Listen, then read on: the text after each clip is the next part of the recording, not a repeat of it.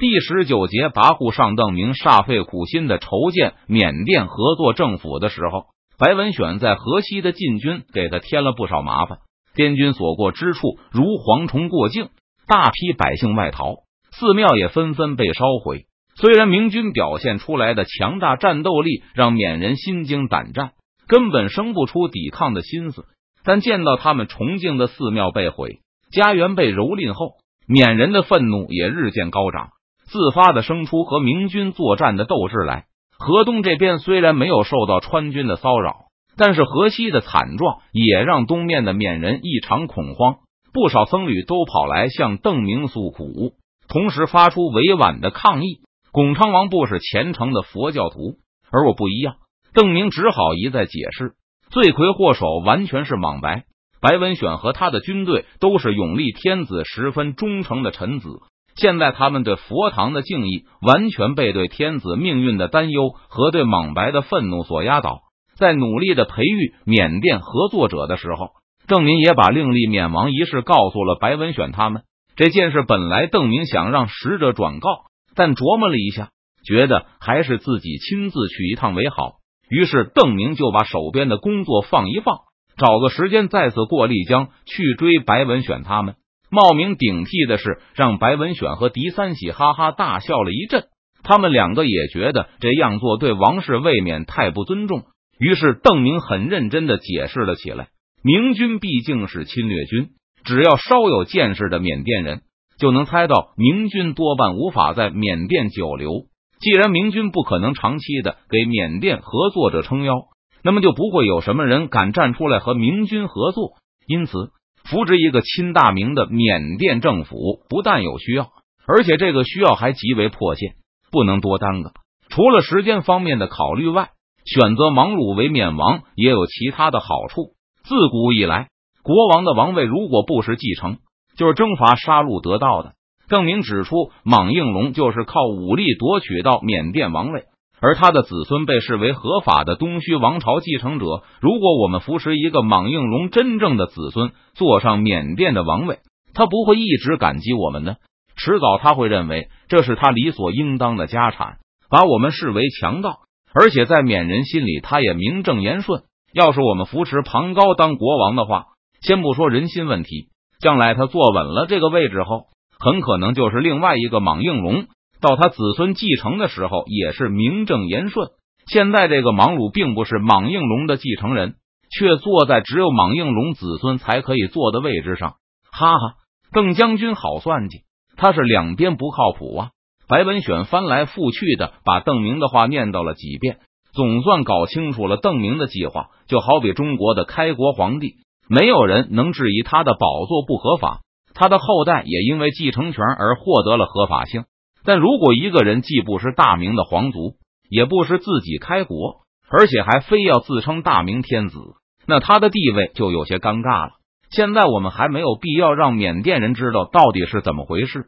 将来若是莽鲁和他爹又动了别样的心思，我们就可以拿这件事做文章了。邓明把自己和缅甸宗教人士的协议也告诉了白文选，并希望他们对那些支持明军的寺庙网开一面。虽然白文选觉得明军不需要这些僧人的协助，不过他也承认邓明说的有道理。要是缅甸的亲大明政府能够站住脚的话，对云南是一件很有利的事。起码李定国不用担心来自南方的威胁了。可是这样一来，莽白那奸贼是不是会对皇上不利？永历必须安然无恙，这是明军的共识。尤其是白文选把这件事看得更重。要是永历有个三长两短，恶名多半会扣在西营的头上，应该不会有危险。有了莽鲁，我们反倒多了一些筹码。莽白有可能和我们谈判，说不定他会提出交换条件。如果我们不服食莽鲁，他就把皇上还给我们。邓明认为，缅甸朝廷只要不是傻子，就能明白这个新成立的莽鲁政府才是他们的生死大敌。明军短期内不可能同缅王争夺这片土地的统治权，但这个新政府却可以。邓将军打算和莽白谈判吗？白文选记得邓明说过，他和缅甸僧侣定了协议，还向他们信誓旦旦的保证一定会废除莽白。莽白是莽应龙的子孙，而且还软禁我们的皇上，侮辱中国的女眷，留着他太危险了。再说，我也答应缅甸的僧侣们了。经过几年的谈判锻炼，邓明对政治的理解不再停留在刚穿越的时候了。周培公是通过实践来摸索规律，而邓明则是通过实践来检验理论。我们的最终目的是废除莽白，并不表示我们就会闷头干到底。如果莽白老老实实的把皇上还给我们，把所有侮辱官员女眷的罪犯都交给我们处死，那我们或许可以考虑让他的儿子继承王位，来个缅北、缅南分治。在我们驱逐鞑虏之前。缅甸要是双雄并立就太好了，谁也吃不掉谁，那就谁也不会来找我们的麻烦。白文选感到自己有些跟不上邓明的思路了。若是周培公在这里，或许能够很好的理解邓明、蒋国柱、梁化凤这些见识过邓明竞争机制的人，应该也能很快醒悟过来。但白文选却是越听越糊涂。见白文选开始发懵，邓明就不再进一步讨论。在离去前，再次交代道：“河东的寺庙有很多僧人愿意协助我们。白将军手下留情。嗯，好，反正唱戏总要有人唱红脸，有人唱黑脸。邓将军既然唱红脸，那我就勉为其难唱这个黑脸吧。反正邓明不干涉白文选抢 X 节，邓明乐意怎么处理他的地盘是他的事。”白文选大度的说道：“我一定不让儿郎们去河东那边。”听白将军这么说。就好像是吃了多大的亏一样，邓明听得笑起来，与白文选和狄三喜拱手道别。在往返途中，邓明抓紧时间草拟了一份宗教保护法案，在法案里把中国近身享有的所有特权都授予缅甸的寺庙，缅王的审判权被限制在社会的上层。就算莽白死不悔改，逼得明军不得不支持莽鲁灭了他。但只要缅甸能够执行这一套规矩，也就不会是中国的大患。要想让国民离心离德，最好的办法就是努力的制造，而不是消除社会的不公。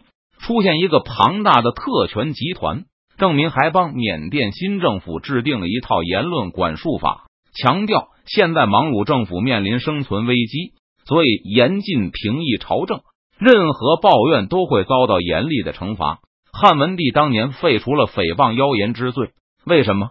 因为官吏可以用这个罪名来威胁百姓，不许别人议论他们做的那些见不得人的事。尽管贪官污吏很无耻，但他们愿意做，却不愿意被人骂。如果百姓有议论，他们只好稍微收敛一些；如果议论的人多了，风气就有可能改变，贪官污吏也就不敢肆无忌惮。邓明把帮助缅甸新政府制定的法律给军官们过目，同时还坦诚的告诉他们自己的用意和目的，所以不能允许缅甸的老百姓议论政府的得失，凡是诽谤谣言，务必要严惩。这种措施对稳固统治是很有好处的。据邓明所知，他的前世满清就靠这一手巩固了自己的政权。数百年后，还有很多人因为剪辫子而寻死觅活。认定了那些主张推翻满清政权的人都是数典忘祖的二鬼子。缅甸新政府只要查禁诽谤，再加上我们的军队协助，应该能够迅速稳固。邓明对手下做出了这样的判断，不过终止了社会各阶层之间的对话和交流，堵住了消除社会不公的最后一条路。这样的国家遇上强大外敌的时候，就该哈哈哈了。邓明前世清末的情形一点也不难以理解，遍地的狗腿子并不是怪事。这种法律绝对不能用在我们四川，这是专门给中华以外的藩属准备的。点牙锏把缅北的野战部队丢光后，白文选一路畅通无阻的直趋阿瓦，沿途再也没有遇到任何抵抗。得知邓明还在后方安抚僧侣后，白文选的心情更好。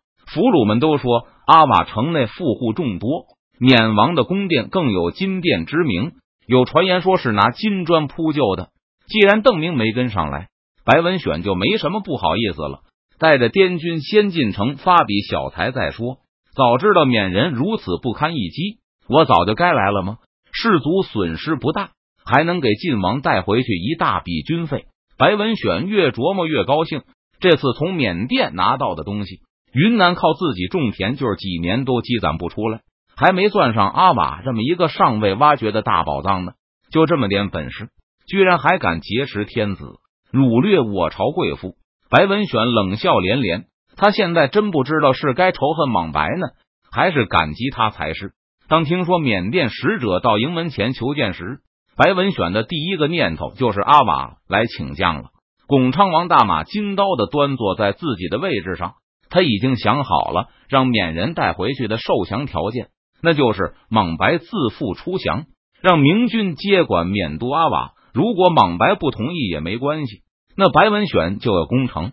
反正阿瓦城他是进定了。